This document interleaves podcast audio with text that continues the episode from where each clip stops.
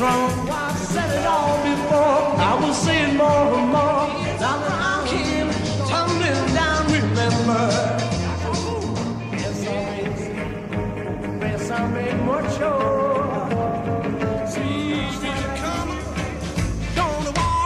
down that street like a Yeah, cause I'm searching. גיא, מה היית אומר אם הייתי אומר לך שקיים אלבום של הביטלס עוד לפני האלבום הראשון שלהם, פליז פליז מי? היית מאמין לי? הייתי חושב שאתה הוזה.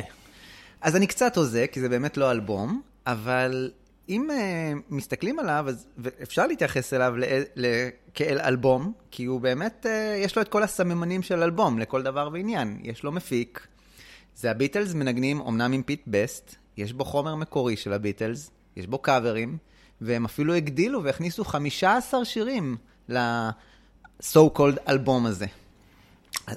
אז למה אנחנו לא מכירים אותו? אמ, קודם כל, האלבום הזה הוא באמת לא אלבום, הוא אוסף ההקלטות של הביטלס מהאודישן לחברת התקליטים דקה. אה, והוא לא יצא כאלבום ולא הביא את הביטלס למטרה המיוחדת, שזה בעצם אה, חוזה תקליטים, כי יש שם ביצועים אה, די חלשים, שתכף נדבר על הסיבות למה. והביטלס, כמו, שאנחנו, כמו שנהוג להגיד, הביטלס שכחו להביא את הביטלס לאודישן הזה. את האנרגיות של המבורג, את הביצועים המטורפים שלהם בקוורן. וזו הסיבה שהאוסף שירים הזה בעצם נשאר בצד. אורי, ואם הייתי אומר לך שהסיפור הזה שעכשיו סיפרת ושאנחנו יודעים שבגללו דק, דקה דחו את הביטלס, הוא לא לגמרי האמת, ושיש סיפור מורכב יותר מאחורי זה, היית מאמין? לא, אתה עובד עליי כרגיל. אולי נתעמק קצת יותר ונראה, ונראה מה אנחנו יכולים ללמוד מהסיפור הזה. אז שלום לכולם, אה, אה, אנחנו, אה, שמי אורי קואז, לידי יושב גיא ברמן מחליס, ואנחנו יחד הביטלמניקס. אה, אז קודם כל נזמין אתכם אה, לאתר שלנו, יש לנו אתר, בלוג שנמצא בכתובת ביטלמניקס .co.il, יש לנו כמובן גם דף פייסבוק, אה, ואתם מוזמנים אה, להצטרף אליו, לעשות לייק וליהנות מהפוסטים שאנחנו מעלים.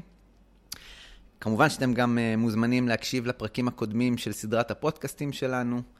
והיום, כמו שכבר הבנתם, אנחנו הולכים לדבר על סשן ההקלטות uh, לחברת דקה שהביטלס עושים ביום הראשון של שנת 1962.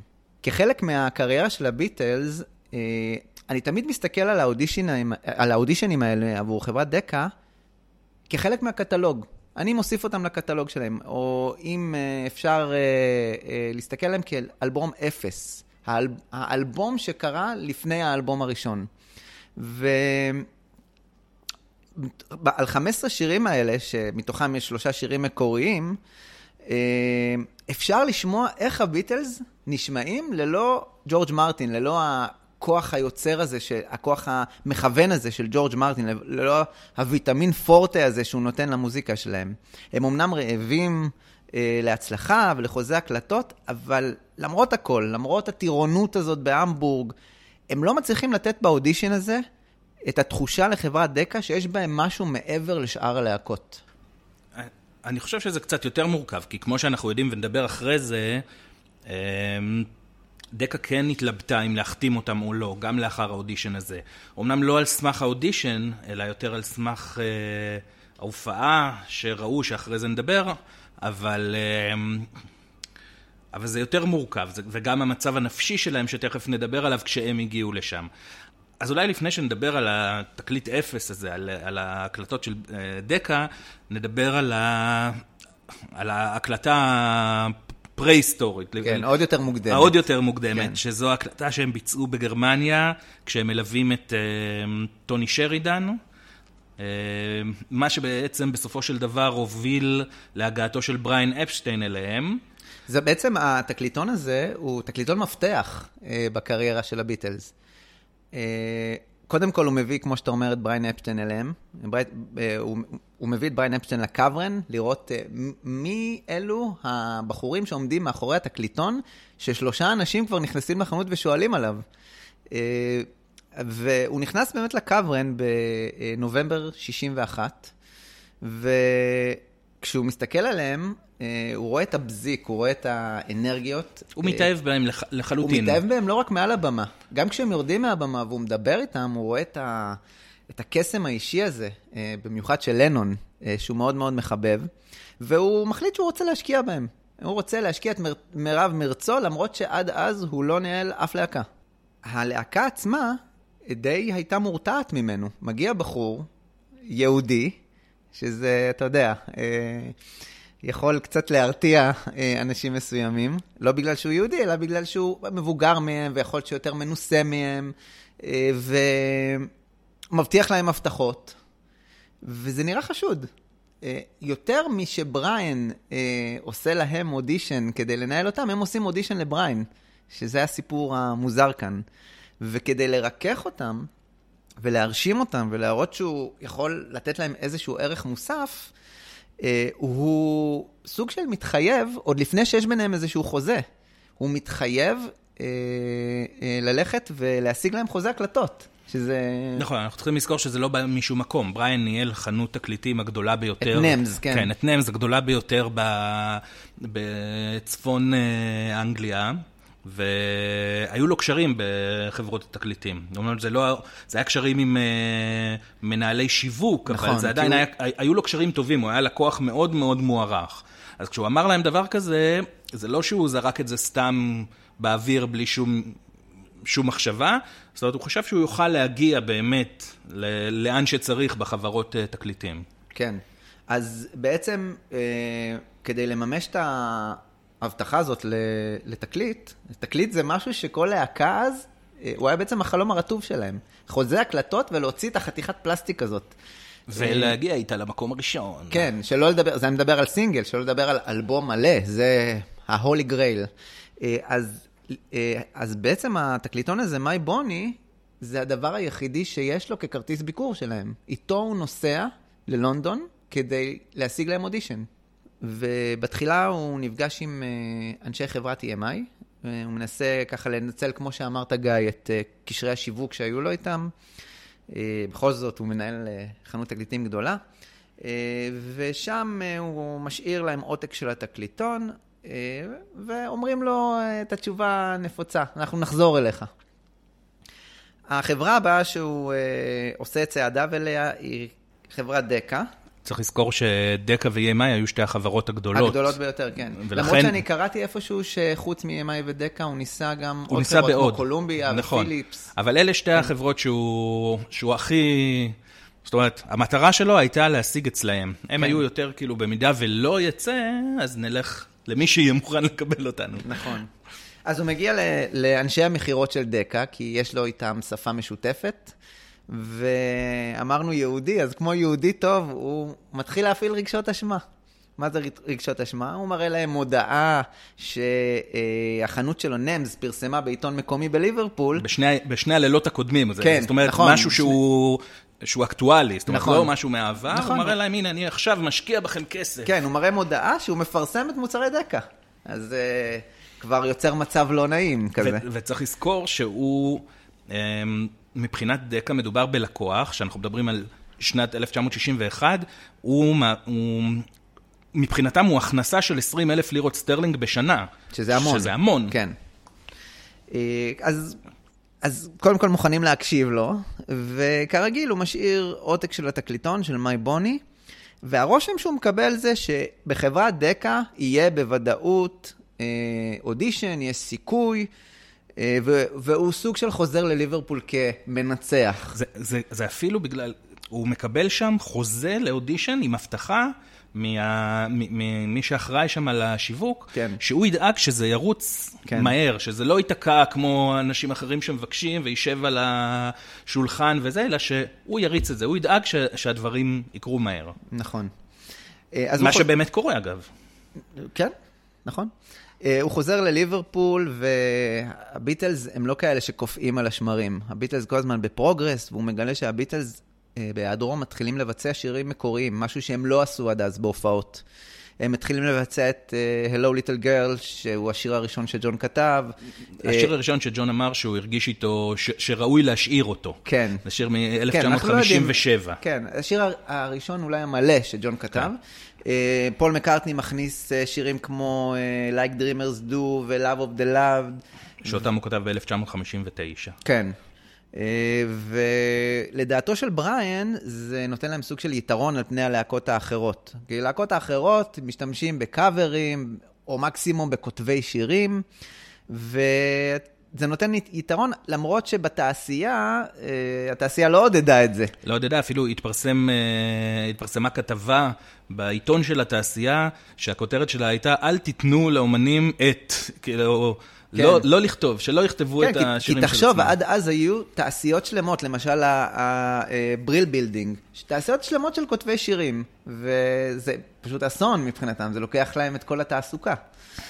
זה גם, זה גם מעבר, אתה צריך, צריך לזכור שבכל העשרות שנים הראשונות, ב- ברור שעוד לפני הרדיו, אבל אחר כך גם עם הרדיו, הרבה מאוד מהכסף אה, הגיע מהזכויות על השירים, בגלל שהמון אנשים ביצעו את השירים, כמו שהביטלס עשו קאברים, נכון. אז כולם עשו קאברים. זאת אומרת שהחברות, שהיה להם גם אחוזים ב- ב publishing, מזה היה להם כסף. השיר הופך להיות מוצר השיר מדף, מוצר, והוא נמכר בדיוק. אה, אה, לכולם בעצם. בדיוק. אה, אני רוצה שנשמע, אה, דיברנו על זה שהם אה, מכניסים שירים מקוריים, בואו נשמע אה, דמו קצר, קטע מהדמו של אה, הביטלס, מקליטים ב-1960 בבית של מקארטני, אם אני לא טועה, יחד עם סטיוארט סטטקליף, אה, את Hello Little Girl. בואו נשמע קטע קטן. See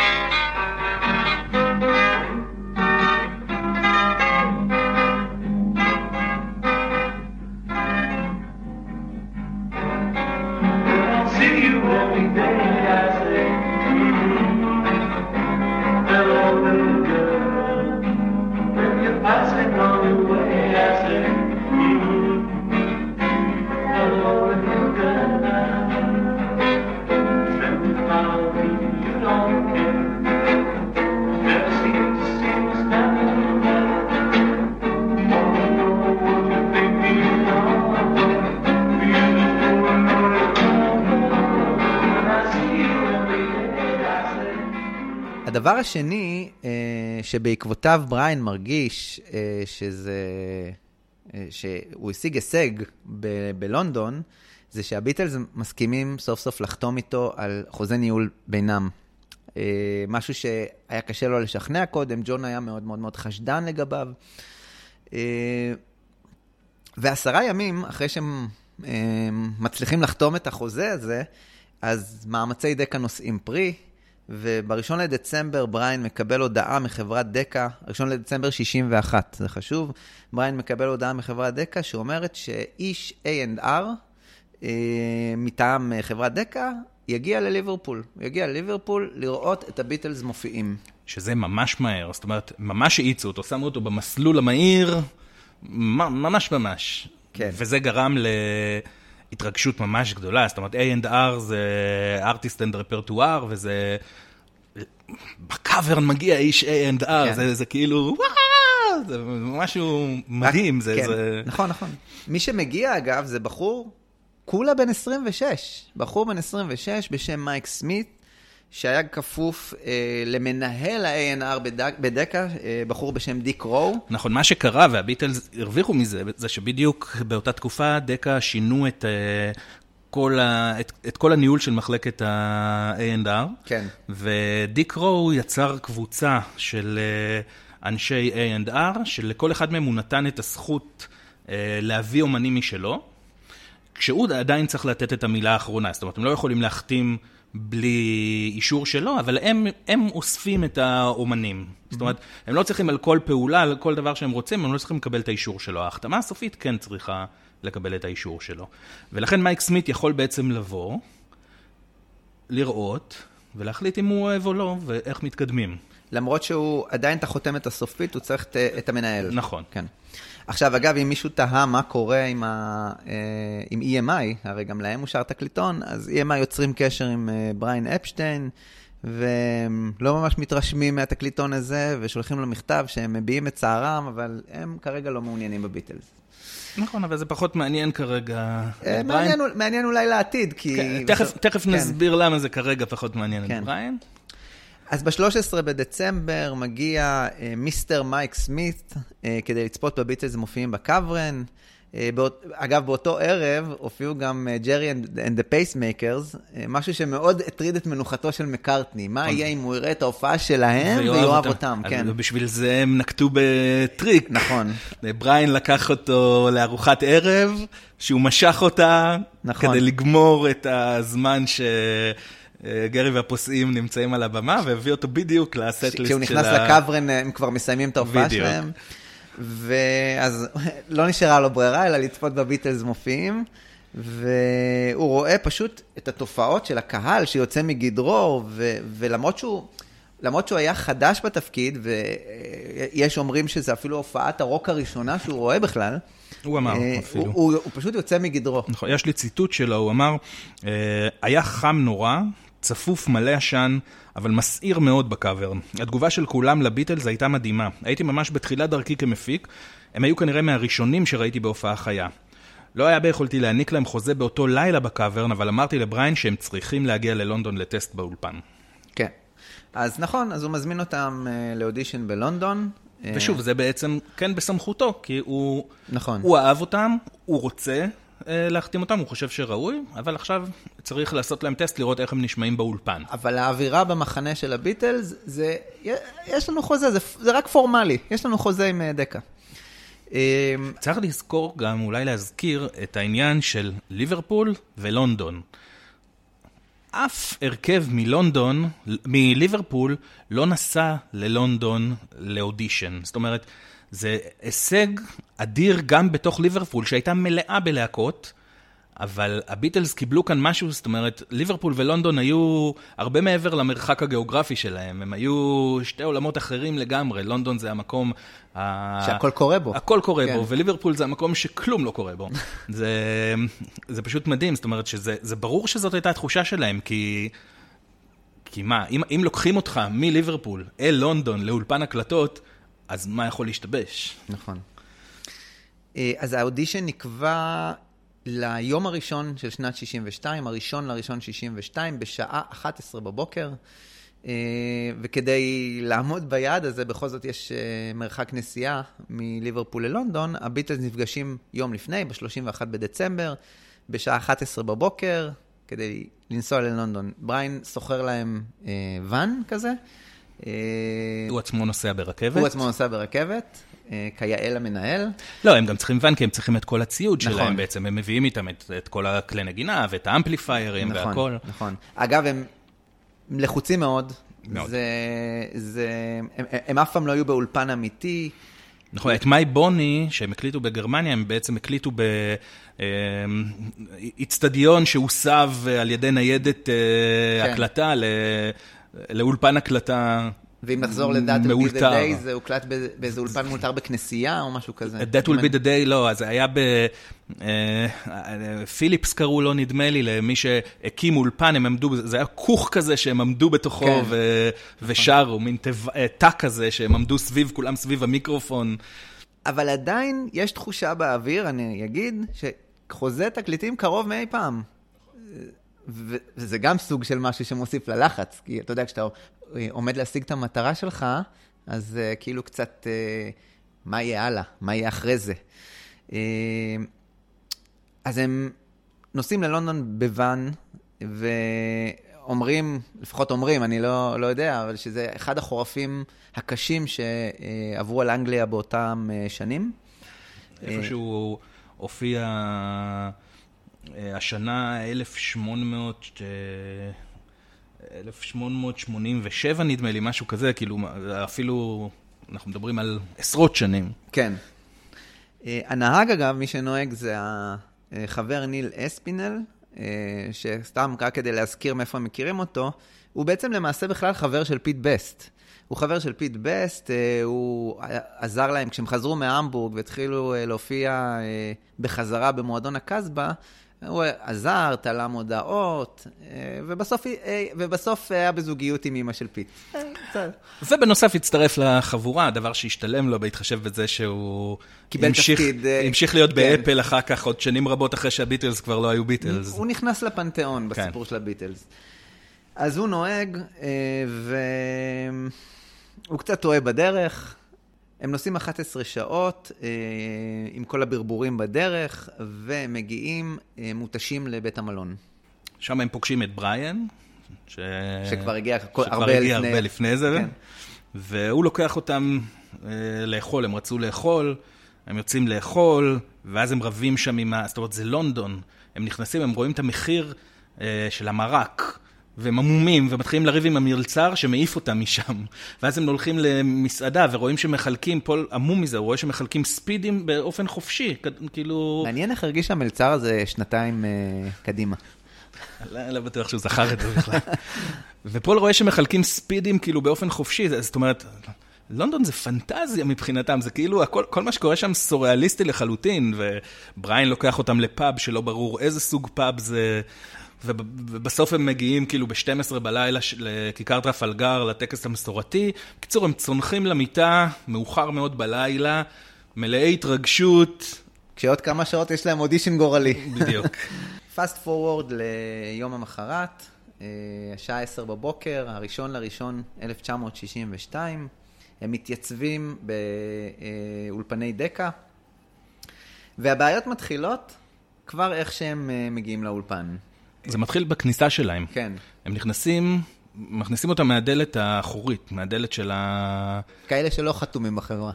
אז זהו, זה מה שהם הרגישו. כאילו, פול אחר כך אמר שהם הרגישו אזרחים סוג אה, ג', אבל... אה, אבל זה לא, זה לא באמת נכון, הם עוד לא היו באולפן, הם לא מבינים. מבחינתם, להיות כוכב מקליט זה משהו זוהר וענק, אבל בתקופה ההיא זה לא בדיוק היה ככה. זאת אומרת, חברות התקליטים, הם היו גם בעלי אולפני הקלטה, זאת אומרת שלא יכולת, אם לא אהבת את ההתייחסות אה, במקום אחד, לא יכולת ללכת למקום אחר, היית חייב לבוא כן. אליהם. הביטלס תיארו לעצמם מקום של יצירתיות.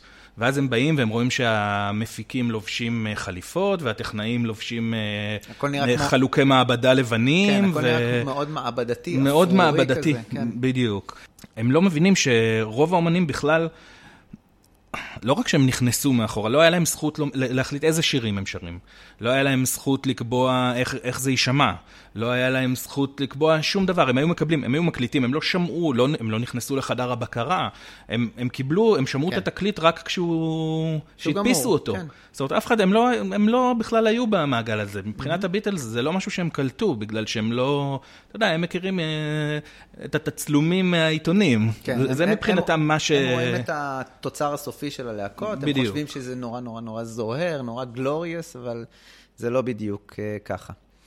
הציוד שהם מביאים איתם, אגב, אמרנו שהם אה, סוחבים איתם בוואן את כל הציוד, אה, זה בעצם מגברים חבוטים כאלה שהם אה, סוחבים לכל ההופעות שלהם והם מופיעים איתם בקוורן. וכשהם באים להוציא ולחבר אותם שם, מיד הטכנאים שם אומרים להם, הלו חבר'ה, מה זה, הציוד הזה לא תקני, הוא לא מתאים להקלטות. מה גם שהמגברים שלהם, ברגע, ש... ברגע שהם חיברו אותם, הם הוציאו אה, רעש כזה של צרצורים. לא, כשהם חיברו אותם, הם, אז זה מגברים שהתאימו, ל- שהתאימו לקאבר. הם ש- התאימו להופעות, לך- אה, במקום בדיוק, סגור, מקום בדיוק. סגור שמהדהד, כן. וזה הסאונד שרצית כן. להשיג, אבל באולפן... כשהפעלת אותם על חזק מדי, אז הם היו נורא חזקים, אי אפשר היה להקליט כן. אותם. הם, הם, הם, חורקים כאלה. כן. וכשהנמכת אותם, אז הם צרצרו, כי הם לא היו באיכות, אה, זאת אומרת, נכון. לא, הם לא נועדו ל- לתפוס את הפרטים, לא, לא זו הייתה המטרה. אז זו כבר בעיה אה, ראשונה, שהם צריכים לעבוד עם הציוד של האולפן, ציוד שהם לא מכירים, הם לא מכירים את הסאונד שהוא מוציא. אה, ובעיה... שהוא סאונד נקי, זה לא הסאונד שלהם. זה- בעצם בא הטכנאי שם ואומר כן. להם אה, שהוא היה אה, אה, בחור בן 20 אה, בשם מייק סאבאג' והוא אומר להם, אה, לא, אה, אה, אני, אני מחליט על ה balance, אני מחליט על הסאונד, אתם מתחלקים לכאן, פיט שם את ה... פיט זה- צריך כן. לשים סביבו מסך כזה, כזאת, מחיצה, כן. שתמנע את ה... שהתופים לא ייכנסו לרמקולים שלהם. שזה גם יוצר בעיה. הוא, הוא לא כל כך מסונכרן עם הלהקה, הוא לא רואה אותם. המתופף בדרך כלל רואה את הנגנים ומסתנכרן איתם. וזה כן. בכלל, זה היה setting שהם לא הכירו, סאונד שהם לא הכירו, בחור צעיר קובע להם מה לעשות, אין להם שום כן. say, אין להם שום דבר, הם הרגישו עם זה מאוד מאוד לא נוח, זה עוד יותר הוריד להם מהביטחון שבין כה וכה לא היה להם. בוא נוסיף על כל זה שהם הגיעו בזמן, אמנם עייפים אה, מליל קודם, אבל מייק סמית אה, דווקא מאחר. הוא מאחר, הוא מגיע עם hangover מהמסיבת, אה, אה, מחגיגות השנה החדשה. ולפי הספר של אה, מרק לואיסון, שהוא ספר מצוין, ספר בשם Tune In, הוא החלק הראשון מתוך שלושה. שלושה, נכון? מהמם. אה, שאמורים לצאת. יצא בינתיים רק החלק הראשון.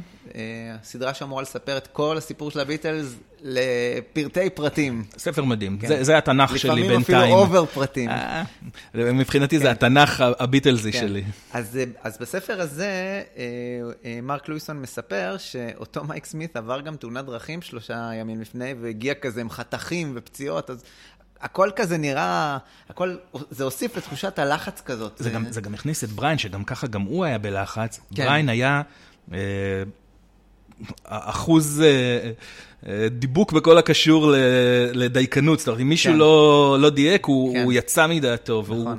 הוא, הוא התחיל שם ללכת אה, הלוך ושוב ולהגיד, זה זלזול בהרכב, כן. זה זלזול בי.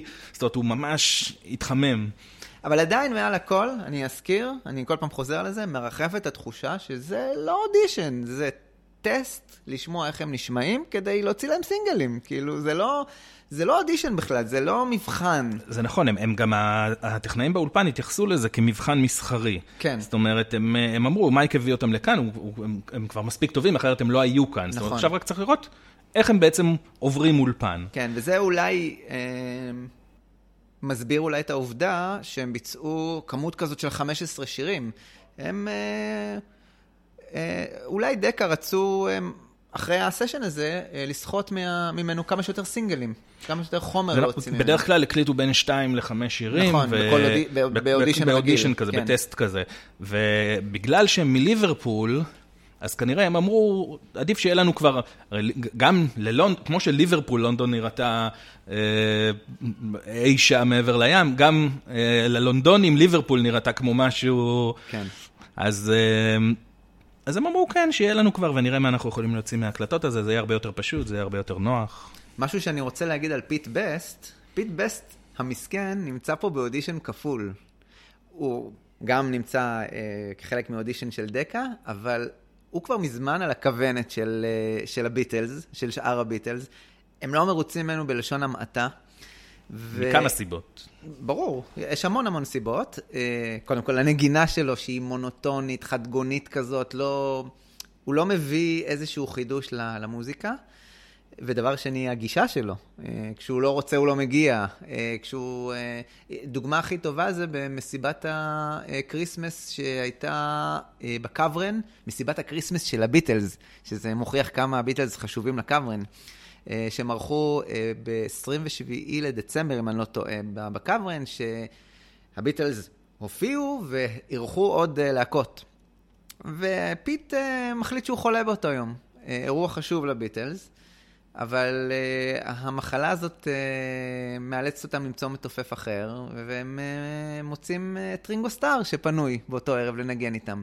והם מאוד מאוד מאוד נהנים איתו, הוא מנגן טוב, ומבחינתם, אם זה היה אפשרי, הם היו כבר מחליפים את אה, פיט ברינגו, אבל רינגו מחויב ל- לרורי, סט... ל- לרורי וההוריקנים, הם עכשיו הולכים להקליט עם אה, טוני שרידן, אז זה המצב שפיט נמצא בו. אם הביטלס היו יכולים, הם היו כבר אה, מנפנפים אותו מזמן. אם, אם נחזור אחורה ל... ל My Bonnie, עוד פעם להקלטות כן. עם טוני שרידן, אז כבר אז, אה, המפיק של ההקלטות ההם אה, היה מאוד מאוד לא מרוצה מפיט בסט. זאת אומרת, הוא... הוא כל פעם הוריד לו חלקים מה kit. הוא, הוא, הוא התעצבן מאוד מאוד מאיך שהוא נשמע. כן. זאת אומרת, כבר אז אה, המפיק לא היה מרוצה מאיך שפיט בסט נשמע. אז זה משהו שהולך איתם כבר, הולך איתם כבר די הרבה זמן. טוב, ברברנו מספיק, אפשר להתחיל את האודישן? אז הביטלס והטכנאים מתמקמים, כל אחד, אה, הטכנאים בחדר הבקרה, הביטלס באולפן, ואז נדלק האור האדום וההקלטה מתחילה. אז ג'ון לנון סיפר אה, שהם היו מאוד מאוד מאוד מאוד לחוצים אה, רגע לפני ההקלטה. הם הרגישו כמו, אה, כאילו הם עומדים בקערת דגי זהב, והטכנאים מסתכלים עליהם מבחוץ, מבעד לזכוכית. ובכלל, היה נורא נורא נורא קר באולפן, ומבחינתם זו שעה אה, מאוד מאוד מוקדמת לעשיית מוזיקה. והם הרגישו נורא ואיום. ושומעים את זה, שומעים את זה בהקלטה עצמה. כמעט בכל שיר. אבל צריך גם להגיד משהו טוב, צריך להגיד אה, משהו לזכותם. אה, זאת להקה שנמצאת פעם ראשונה באולפן מקצועי, בתנאים, מה שציינו, שהם תנאים לא מכירים, תנאים לא קלים.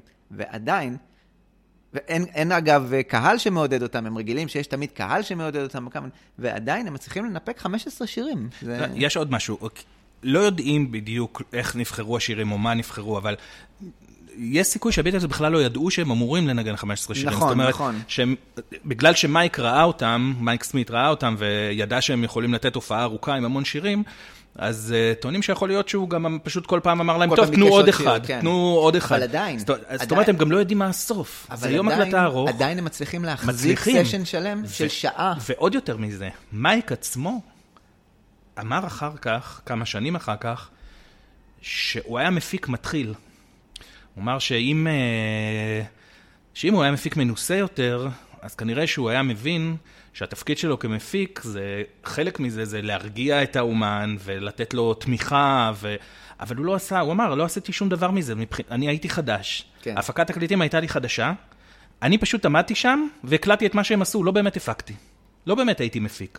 אז בעצם הביטלס נמצאים שם בלי מפיק אמיתי, באולפן, הם לא יודעים מה הם צריכים לעשות, אומרים להם כל הזמן עוד שיר, עוד שיר, קור אימים, הם במתח עצום, ומקליטים 15 שירים, שלא כולם כאלה גרועים, אנחנו תכף כן, נדון בזה. אז עכשיו נשאלת השאלה, למה הם בחרו דווקא את השירים שהם בחרו, וג'ון uh, ענה על זה. הוא אמר, הם פשוט ביצעו את הופעת הקוורן שלהם. כל פעם שביקשו שיר, או בהנחה שביקשו כל פעם שיר, הם הביאו עוד שיר מההופעה שהם הכירו טוב. זה, המפתח הוא שירים שהם מכירים טוב. נכון, למרות שיש עוד, uh, עוד שאלה מעניינת, כי מתוך 15 שירים, ג'ון, שהוא ללא ספק המנהיג של הלהקה, אה, זה, זה שלב שעוד אף אחד לא מטיל ספק בעובדה כן. הזאת. הוא שר רק ארבע מתוך השירים האלה. Mm-hmm. אני חושב שיש לזה תשובה מאוד ברורה, כי שאר השירים אה, שפול מקארטני לפחות אה, בוחר, הם שירים שהם לא בז'אנר של הרוקנרול, הם שירים שבאים להראות ורסטיליות כלשהי. אבל זאת השאלה הגדולה. אבל זה לא משהו שהוא יודע לשיר. אבל איך זה קרה? איך קרה? אני חושב שזה... איך קרה שאין לנו, לנו ביצוע, כאילו, זה להקה שעם כל הוורסטיליות, ויכלה להביא ורסטיליות, כן. היא בחרה לבצע פה ארבע שירים הומוריסטיים, מתוך 15 שירים, נכון. אבל זאת להקה שגדלה על הרוק. איפה אלוויס? נכון. איפה ליטל ריצ'ארד? איפה שירי הרוק הבועטים? בוא, איפה Long Tall Sally? נכון. אין מישהו שמבצע יותר טוב את Long Tall נכון. Sally מהביטלס. מאשר פול מקארטני. כן. איפה, איפה השיר הזה נמצא? נכון.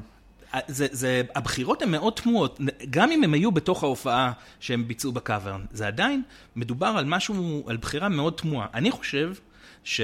ג'ון היה כל כך מתוח, כן. שהוא העדיף שפול כל פעם ינפק להיות. עוד שיר ועוד שיר. למרות שבדיעבד, אה, כששומעים את פול שר, אני לא בטוח שזאת הייתה הבחירה הכי טובה. אבל... האיכות הווקאלית של כולם, כן. אולי למעט ג'ורג', שהוא ג'ורג', סך הכל בדיוק, כן. בסדר, אה, שניהם, גם ג'ון וגם פול, היו ממש גרועים. ממש גרועים. כן. אבל אין ספק שפול פשוט רועד כן. ברוב השירים שלו בצורה לא נעימה. אז בואו נתחיל לצלול אה, לשירים שהם מבצעים, אבל רק בואו נעשה איזה סיכום מהיר.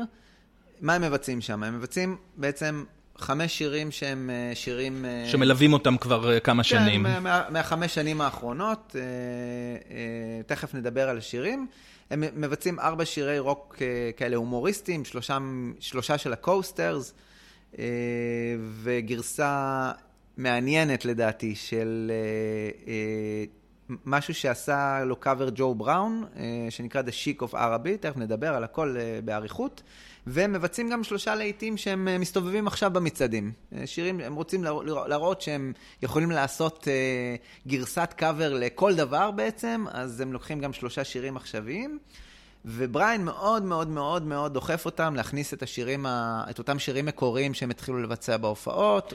זהו, תמיד אמרו הרי, הסיפור היה שבריין אפשטיין הוא זה שכאילו בחר להם את השירים לאודישן, הוא אשם, הוא לא הקשיב להם למה שהם רצו, והוא החליט. אבל זה ממש לא נכון, זאת אומרת, זה השירים שהם בחרו אה, מההופעה, כמו שאמרת, ובאמת, הדבר היחיד שבריין דחף אותם לעשות, עדיין מאמין שעצם כתיבת השירים שלהם זה משהו שכדאי להתגאות בו, כן. זה באמת... אה, אני לא יודע עד כמה להתגאות, שוב, אה, בקטע של היתרון, לתת להם שוני מעל הלהקות האחרות, לתת להם איזה ייחוד, כי להקות יש המון, היו מאות להקות בליברפול.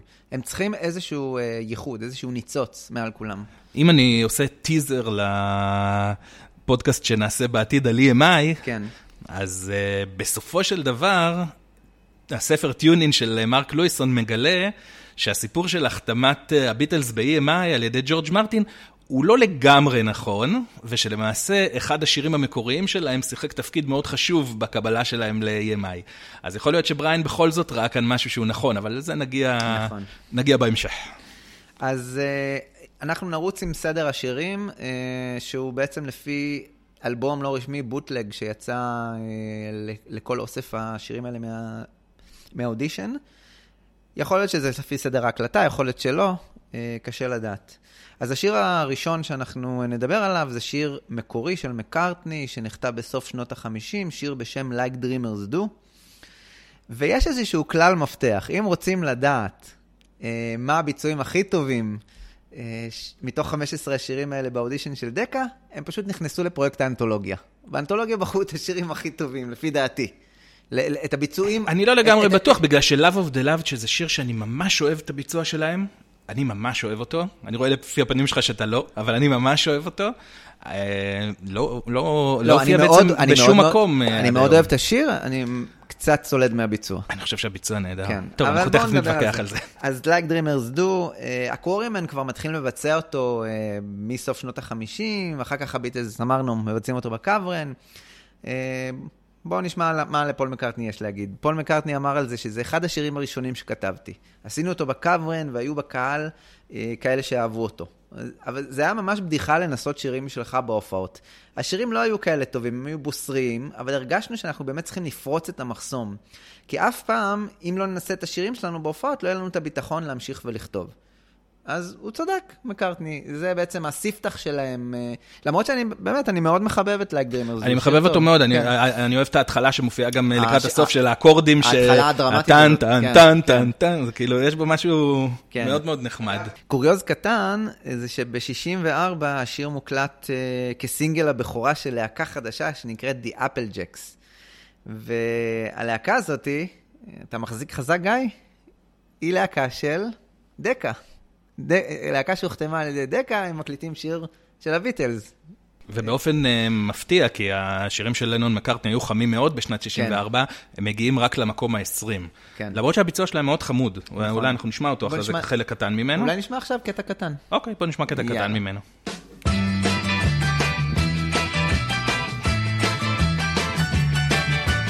I, I saw a girl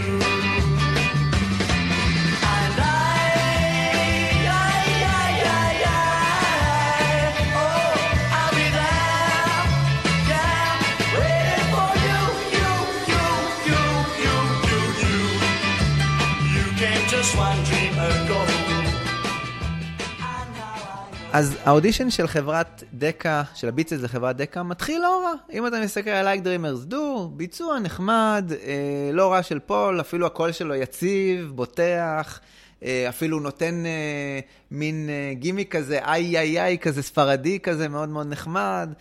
ואפילו הטיפוף של פיט, יחסית, יחסית הוא, הוא יוצא מגדרו, הוא יחסית מגוון, הוא נותן איזשהו filler כזה. לא, הבעיה שהפיל שלו תמיד נשמע זה תמיד אותו פיל. כן. זה- זה- אבל, אה, וכמו שאמרת, הקטע של הגיטרה ש, שעולה, טן, טן, טן, טן, קטע מדהים לדעתי.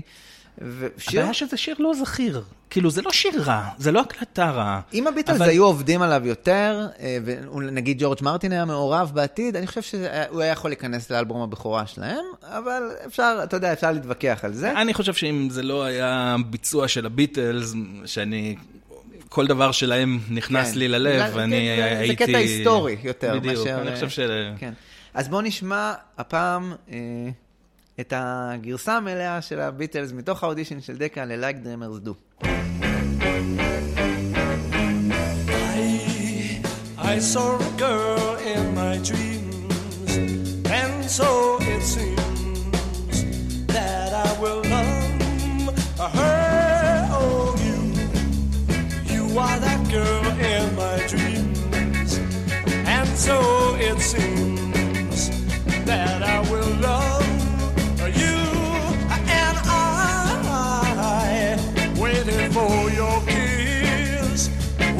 for the bliss, like dreamers do.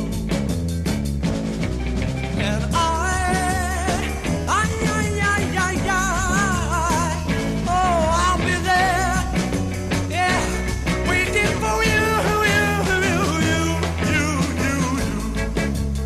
You came just one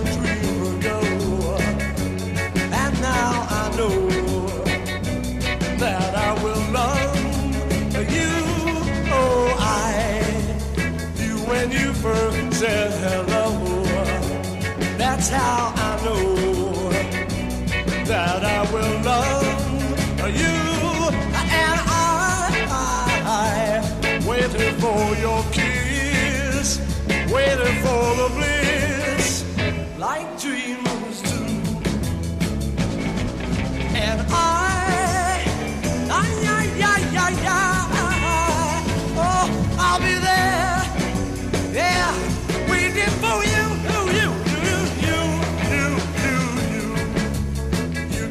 just one dream ago, and now I know that I will love you. Oh, I, you when you first said hello. That's how I know that I will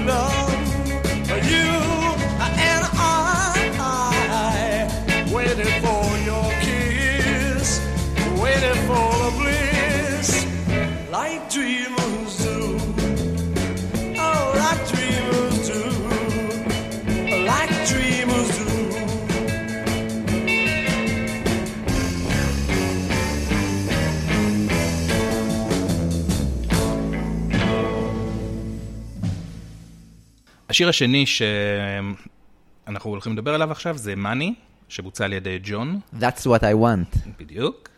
אה, בעוד שאחר כך, כשהוא הוקלט לאלבום השני שלהם, With the Beatles, הוא אחד השירים החזקים באלבום, הוא סוגר את האלבום, זה באחד הקאברים הכי גדולים שהם עשו. זה ה Twist and Shout של האלבום השני. לגמרי, והוא לא פחות גדול בעיניי, באופן אישי אני אפילו אוהב אותו יותר. בוא נאמר שכאן המצב הרבה הרבה פחות טוב. רגע, אבל בוא, בוא, הזה, בוא נדבר אולי קצת אה, מאיפה הגיע השיר, למה הם בוחרים אותו? השיר נכתב uh, על ידי ברי גורדי וג'ני ברדפורד. Uh, ברי גורדי היה uh, בחור צעיר שרצה להצליח בענייני המוזיקה, הוא כתב כל מיני שירים. האחיות שלו הקימו אה, אולפן, אבל הוא לא רצה להצטרף אליהם, הוא רצה להקים אולפן משלו, ואז הוא הקליט את אולפן, אה, ואז הוא הקים. הקים את הלייבל אה, תמלה, שבסופו של, בהמשך תהפוך בעצם השנים, כן. למוטאון. כן. את השיר הם נתנו לבחור בשם בארט סטרונג, שהיה חבר של ג'ני מהתיכון. הם גם, קראתי איפשהו שתיארו איך כתבו את זה. נכון, הם כתבו על הפסנתר. והוא עמד ליד ושר. תוך כדי הוא למד את השיר. בדיוק, ואז גורדי הבטיח לו שהוא ייתן לו את זה, שהוא ייתן לו את זה לשיר. אה, מכיוון שלא היה לו עדיין אה, שיטת הפצה, דרך להפצה, אז הוא נתן לאחיות שלו, כאילו ללייבל שלהם להפיץ את זה, וזה למעשה היה הלהיט הראשון של מוטאון. השיר הראשון שלהם שהגיע אה, במצעדים אה, למקום הראשון, ולמעשה בשנייה שהביטלס שמעו אותו, הוא נכנס ל- לרפרטואר, כן. שלהם. כך שכשהם הגיעו לדקה, הם כבר למעשה היו מאוד מהוקצעים בו, הם אה, ידעו בדיוק מה צריך לעשות. הם אה, ביצעו אותו כבר הרבה פעמים, מה שעוד יותר ממחיש כנראה כמה הם היו בלחץ, כי כלום לא עובד באודישן הזה. זה פשוט, השיר הוא פשוט נשמע זוועה, ג'ון בעיקר, אבל האמת שכולם, כאילו, זה פשוט ביצוע נורא ואיום. יש לי כאן... אה, משהו שמרק לואיסון כתב על הביצוע הקולי של לנון. ג'ון אמר מאוחר יותר שהוא שר את Money כמו אדם מוכה טירוף. מזה אפשר להבין שהוא הכניס בשירה שלו את הקול העוצמתי והצועק על סף יצירת יבלות, כמו ב Twist and Shout, אבל למעשה הוא התכוון שהוא עצמו היה שרוי בטירוף. למעשה, במקום להתאמץ, הוא לוקח צעד אחורה, הולך על בטוח. כשהוא מסיים, הוא לא נמצא בשיא ההתלהבות, אך גם לא אדיש, הוא נמצא בשטח ההפקר. איפה היו הנשמה, החדות, הנשכנות של לנון? רק פעם אחת בחייו נשמע לנון הססני, וזה היה ביום הזה. אני חושב שהמילה שמתארת את השיר הזה היא אנמיה. אנמיה חולנית. פשוט הכל שם אפרורי, לא נשמע טוב, נשמע חלש, גיטרה אנמית. תופים בכלל לא שומעים כמעט אה, בגרסה הזאת. מה שמדהים זה שהפרסום של פיט בסט, כי אה, היו לו מעריצים. כן. צריך לזכור שלפיט בסט, בעיקר למראה שלו אולי, לא אני לא חושב, הטיפוף. היה לו, אה, היה לו סאונד שקראו לו atomic, אטומיק קיק או אטומיק בום, אני לא זוכר, סליחה, אוקיי. יכול להיות שאני משבש את המונח, אבל הכוונה, הוא היה מכה ב- בתוף בס והיה יוצר מין אה, סאונד מהדהד כזה. איפה זה? כאילו, מה? אה, אה, כלום. כן. וג'ון, כמו שאמרת, הוא פשוט נשנק כשהוא כשהוא שר את זה, כאילו משהו, משהו עובר עליו. אולי הוא לא רוצה כסף בתקופה כן. הזאת, והוא לא יכול לשיר אם הוא לא, לא מתחבר לשיר. אז בואו נשמע קטע קצר מהביצוע של בארט סטרונג, ואז נעבור לשמוע את הביצוע מהאודישן.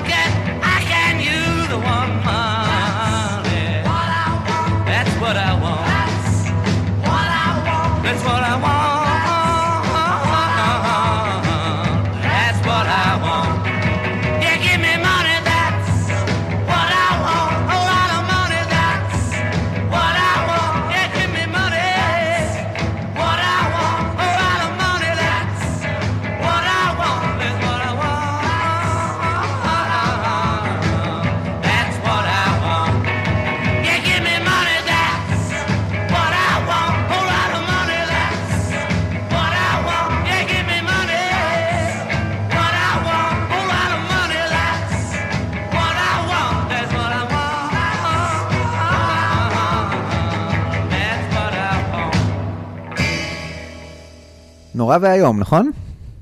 כלום. השיר הבא שאנחנו אה, נדבר עליו זה Till There Was You. זה שיר שנכתב במקור על ידי אה, בחורה בשם מרדית ווילסון. היא כתבה את השיר עבור מחזמר שנקרא The Music Man ב-1957. הוא גם הופיע אחרי זה בגרסת הסרט שיצא למחזמר ב-62. אה, אבל פול נחשף דווקא לגרסה המקורית אה, שביצעה אה, פגי לי. בואו נשמע איזה קטע קטן, ממש קטנטן, כדי להבין מה, במה מדובר.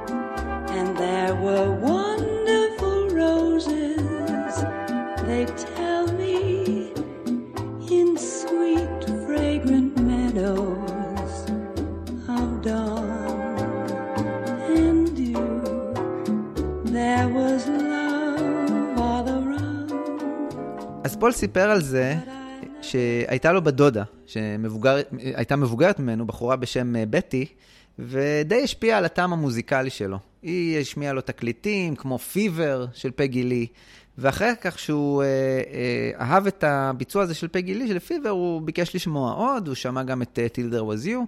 הוא בכלל לא, לא הבין שיש קשר בין השיר הזה לבין המחזמר uh, uh, The Music Man. הוא גילה את זה רק אחרי כמה שנים, אבל זה הוביל אותו לעוד שירים, כמו את Taste of Honey, דברים שהם לכל הדעות רחוקים uh, מהרוקנרול. Uh, ב-61 השיר הזה מתחיל לחלחל איפשהו למופעים של הביטלס, uh, יחד עם עוד שיר מהז'אנר uh, של המיוזיקלס, שנקרא uh, Over the Rainbow, שיר שהוא uh, uh, מתוך הסרט הקוסם מארץ עוץ, uh, אבל פה יש לגיטימציה להכניס אותו, כי יש לו ביצוע רוקי, במרכאות של ג'ון וינסנט. אז יש להם... Uh, ג'ין וינסט, סליחה. Uh, אם נדבר על הגרסה של דקה, מקארטני נשמע מאוד מאוד מאוד מאוד מתרגש. הקול שלו פשוט רועד בביצוע הזה. אה, הוא, הוא כאילו מתאמץ להישמע אנטי רוקנרול, להישמע כן, כאילו כזה רך ומלודי, זה לא עובד בכלל. זה נשמע כאילו מנסה להכניס אה, איזה ויברטו כזה בשביל להישמע כן. רומנטי או משהו, כן, ו- כן. ועם החשש זה נשמע עוד יותר רועד, זה נשמע כאילו לגמרי איבד את זה. ג'ון הוסיף מלח על הפצעים, ובריאיון אחר כך הוא אמר שבסשן הזה מקארטני שר כל כך גבוה שהוא נשמע כמו אישה. אה, העניין עם טילדר you זה שזה שיר אה, יפהפה, והם מבצעים אותו מדהים, הם גם מאוד אהבו אותו, הם ביצעו אותו המון פעמים. הם ביצעו אותו גם אצל אד סליבן יותר מאוחר, הם המשיכו כל הזמן לבצע אותו. ובגרסה הזאת של האודישן, אה, ג'ורג' עושה עבודה מאוד יפה על הגיטרה.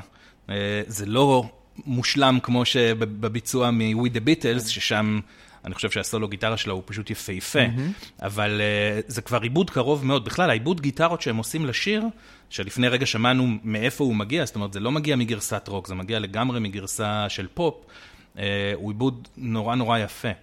אה, פול אמר, אגב, אה, הוא באנתולוגיה, הוא סיפר, כאילו, בהתייחס לבחירת שיר כזה, שזה לא שיר רוקנרול, מעולם לא הבנתי את ההבדל בין מלודיה יפהפייה ושיר רוקנרול קולי. למדתי לאהוב בלדות דרך אבי וקרובי משפחתי. חשבתי שאלה לחנים טובים. העובדה שלא התביישנו מלבצע אותם אפשרה ללהקה להיות מגוונת יותר, והיינו זקוקים לגיוון, כי היו לנו הרבה רגעים קברטיים. שירים כמו טילדר you ו-Ain't she sweet היו חומר לקברט הלילי שביצענו בהמבורג, והם הוכיחו שאנחנו לא רק הרכב של רוקנרול. שיתוף הפעולה של לנון מקארטני התרקם בתקופה הזאת, ועברנו מלכתוב את Love Me Do לכתיבת דברים עמוקים ואינטנסיביים יותר. הסתכלתי על סצנת המוזיקה וראיתי שמעט מאוד אנשים לקחו שירים פחות קצביים ושילבו אותם בהופעות שלהם והפכו אותם קצת מודרניים יותר. אז, חיפ... אז חיפשתי שירים כאלה, כמו Till There Was You. היה אחד מהם. אף אחד לא ביצע את זה מלבד פגי לי, וחשבתי שיהיה נחמד לנגן אותו. אה, אני אהיה הפרשן לענייני פיט בסט, אנחנו לא נעזוב אותו במנוחה בסשן הזה. את הטיפוף שלו כמעט ולא שומעים. אני, אם אני מקשיב לשיר, הטיפוף שלו מסתכם בתפיפות קלות על ה hi-hat. אני לא, לא שומע שום אה, טיפוף. אה, אז בואו נשמע את הגרסה של, אה, של הביטלס באודישן הזה.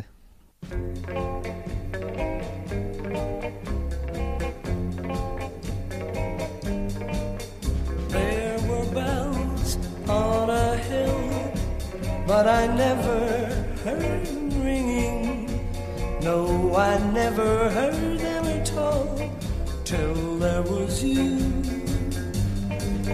There were birds in the sky, but I never saw them winging. No, I never saw them at all till there was you.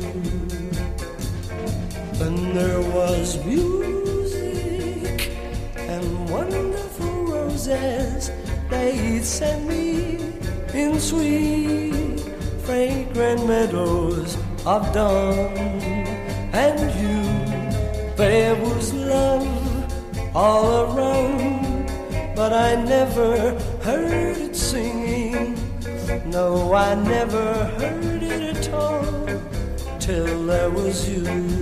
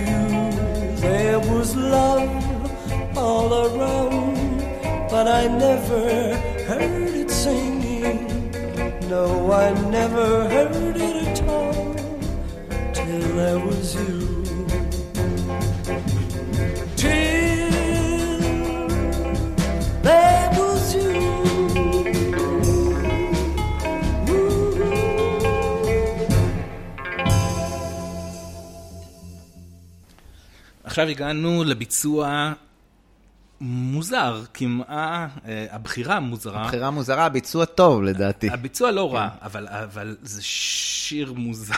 כן. אה, The Chic of Arabi, שג'ורג' שר. השייח מערב. השייח מערב. שזה שיר שהוא בכלל אה, שיר וודוויל מ-1922. וודוויל, רק נגיד, זה להקות מופעים נודדות כאלה שהיו מופיעים בתחילת המאה ה-20. זה נורא מוזר, אה, לדעתי. אבל מה, ש, מה שקרה זה שבאותה תקופה, ג'ורג' סיפר, אה, אה, אני לא זוכר איפה, שבאותה תקופה, הרבה אנשים היו לוקחים שירים משנות ה-30, ה-40, והיו עושים להם ביצוע רוקי, כי היה חסר, כולם עשו קאברים, שוב, הם לא כתבו לעצמם. כן. אז חיפשו חומר, וג'ו בראון, שהיה מישהו ש... ג'ורג' מאוד אהב, והופיע בטלוויזיה, זאת אומרת, הוא היה מוכר, הוא עשה לזה ביצוע בטלוויזיה, ג'ורג' ראה את זה, נדלק, והביא את זה להופעה. אז בעצם הוא עושה את הביצוע של ג'ו בראון, לא את הביצוע וודוויל. נכון. עכשיו, עדיין זה שיר הומוריסטי, והוא בהופעות... הוא, היה, הוא, הוא מאוד שילב את הקהל, זאת אומרת, כן. היה, הקהל היה עונה להם, הקהל היה... עושה פרצופים זאת, כאלה. כן, כן, זאת אומרת, היה, זה היה אחד מהקטעים החזקים בהופעות שלהם. וכאן באולפן, בלי קהל, בלי כלום, משהו נשמע קצת מגוחך, זאת אומרת, הקולות, אה, יש את הקולות הומור, כן. כאילו כל מיני, אה, כאילו... צריך להגיד שהביטלס אימצו את השיר בקוורן, כולל המימיקות וכולל הקולות. כאילו, כן, הם כן. עשו את זה אחד לאחד. ואז הם בעצם מבצעים אותו כמו שהם מבצעים אותו בקאברן, בלי הקהל. אז כן. מה שקורה זה שאתה מקשיב ואתה אומר, "אמ, טוב, זה מעניין. טוב, בסדר. בוא נשמע את הקטע... אה, קטע את- קצר מהוודוויל? אה, כן, מ-1922, זה משהו שיצא בתקליטון עם גרסה תזמורתית כזאת. הוא מוזר, בוא נשמע.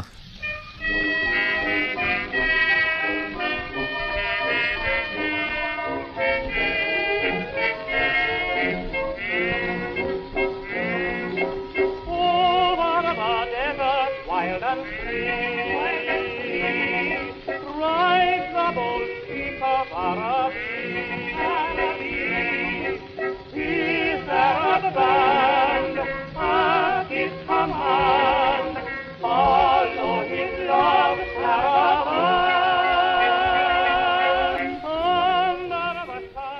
הוא מוזר היום, אני מניח שבזמנו הוא דווקא נשמע לא רע. כן.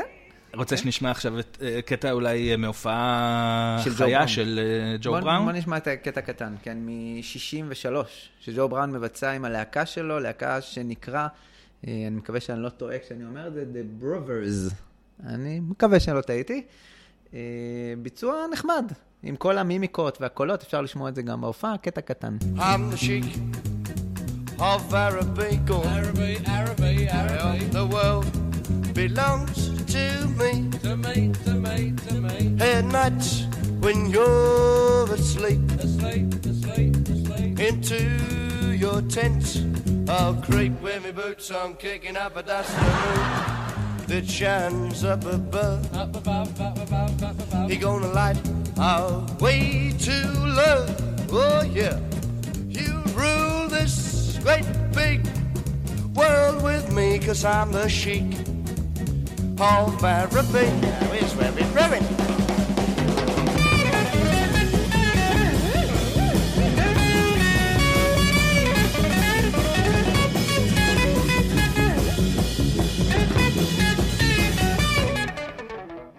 אגב, ג'ו בראון, אה, בחור מאוד מאוד אה, חביב, לפחות ככה הוא נראה, הוא הפך אה, ברבות השנים לחבר מאוד מאוד טוב של ג'ורג'. הוא משתתף אחרי זה ב- כאורח באלבום שלו, גון טרופו, שאני, אגב, לא כזה סובל ממנו, מהאלבום הזה. זכותך. כן, יש כאלה. מדינה חופשית. כן, יש כאלה שלא יכולים להקשיב לו. ואפילו ברבות השנים, ג'ורג' היה בסטמן שלו כשהוא התחתן בפעם השנייה, וכשג'ורג' אה, נפטר, uh, במופע למען ג'ורג', תמיד אני אזכור את, הרקע, את, הר... את הקטע המרגש הזה. מרגש. שהוא שר אה, ממש, גרסה אה, ל- לשיר ישן שנקרא I'll see you in my dreams, נתראה בחלומות. והוא זה- שר את זה על אה, על יוקללה, כן, ועלים אה, כן, אדומים נכון. נופלים אה, תמיד מעלה לי- מהתקרה, וזה... תמיד מעלה לי דמעות תוך כדי. שאני מדבר על זה, אני כן. מרגיש בגוף את ה... כן, אז. זה- אז זה קצת. קצת על ג'ו בראון. גרסה של הביטלס שמופיעה באנתולוגיה, לכן היא יחסית טובה. עכשיו נדבר על שיר שכתב פיל ספקטור, פיל ספקטור שיהיה לו תפקיד בסיפור של הביטלס ובס- ובסיפור של אה, אלבומי הסולו של אה, לפחות חלק מהביטלס, אה, חלק מחברי הביטלס. אז פיל ספקטור התחיל את הקריירה שלו כשהוא חבר בלהקה שנקראת הטדי ברס ב-1958. זה מין להקה כזאת ווקאלית כזאת, שהם אה, כזה מתמחים בשילובי קולות, אה, יש בלהקה צלע נשית ושני גברים, וזה נשמע מאוד מאוד אה, מיוחד. ופיל כותב את השיר, שיר אה, שנקרא To Know Him is to Love Him, אה, כי. את רוב הקטע שרה הצלע הנשית, אז הוא מכוון את, ה... את השיר לבחורה, ולצלע הנשית אגב קראו קארול אה, קונרס, ובואו נשמע קטע קטן מהגרסה שלהם.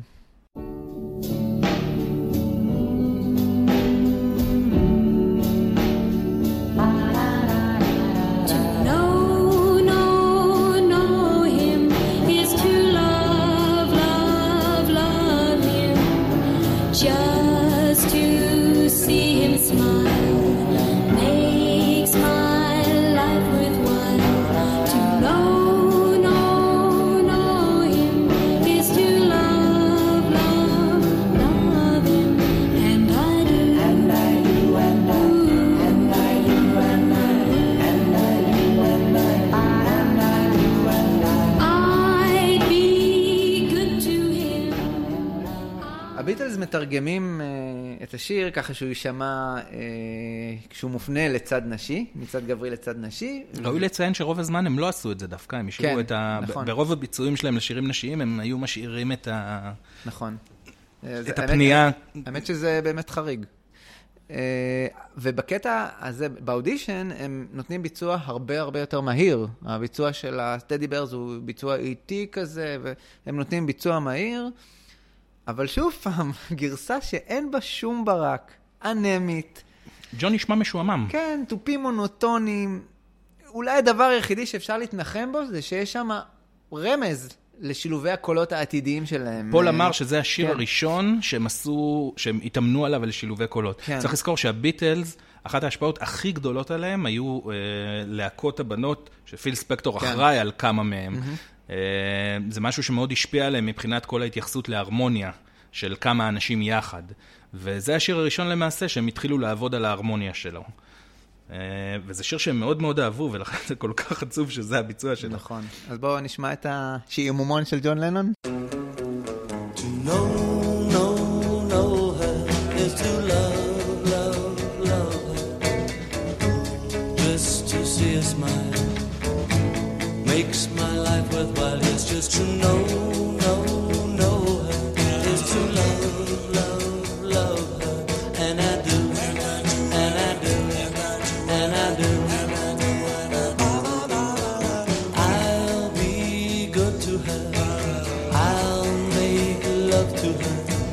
Everyone says there'll come a day when I'll walk alongside of her. Yes, just know, know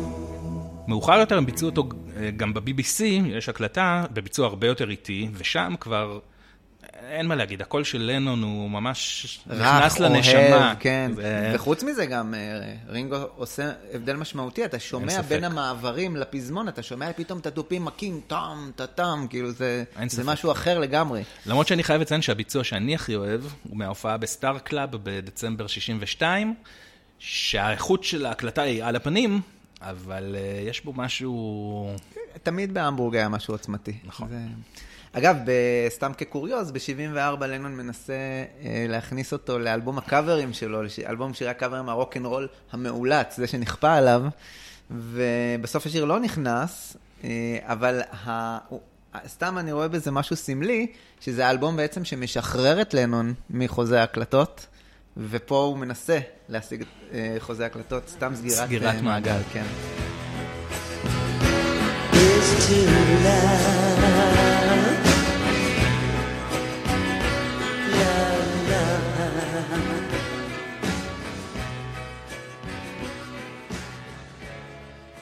אם יש אה, מישהו שבאודישן הזה מציל אותו איכשהו קצת, או נקודת אור קטנה, זה דווקא ג'ורג' הריסון. הביצועים שלו, הביצועים הקוליים שלו, אה, הם לא מצוינים, כן? הם לא יוצאים מגדר הר- הרגיל, אבל הם ביצועים טובים.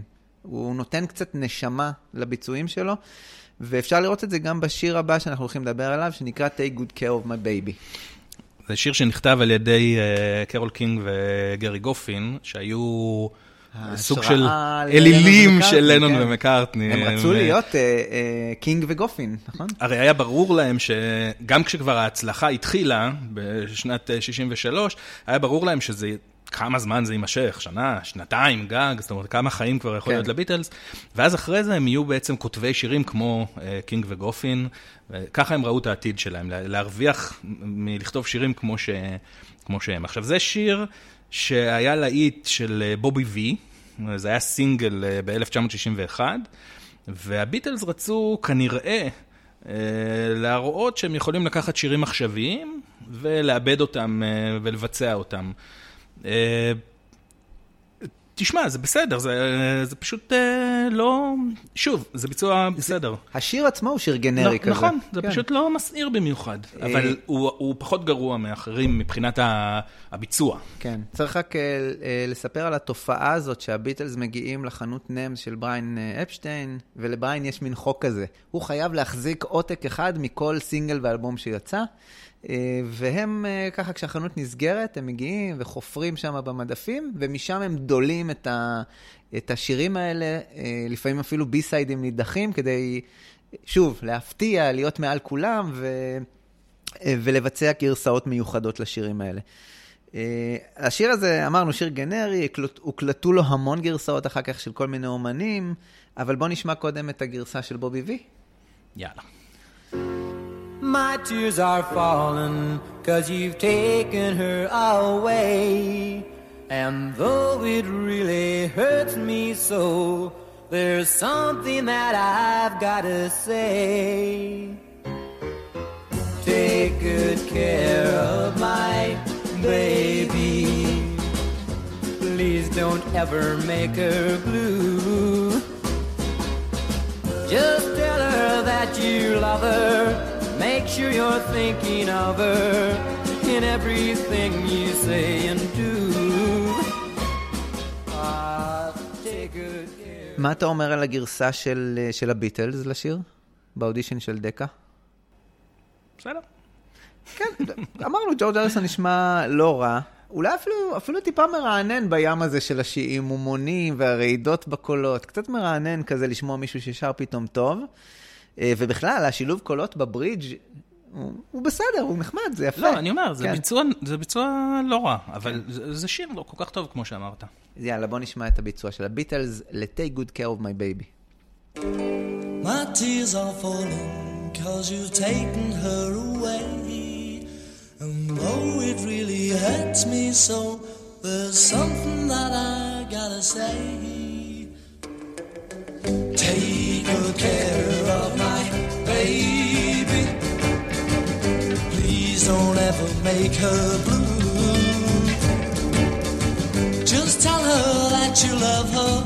Make sure you're thinking of her in everything you say and do. Take good care of my baby. Now don't you ever make her cry. Just let your love surround her. Paint rainbow. Don't see a cloudy sky. Once upon a time, that little girl was mine. If I had been two, I know she'd never be with you. So take good care of my baby. Be just as kind as you can be.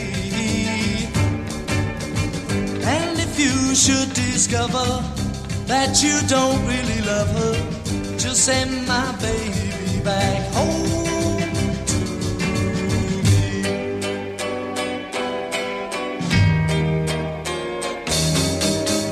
Take good care of my baby. Be just as kind as you can be. And if you should discover that you don't really love her, send my baby back home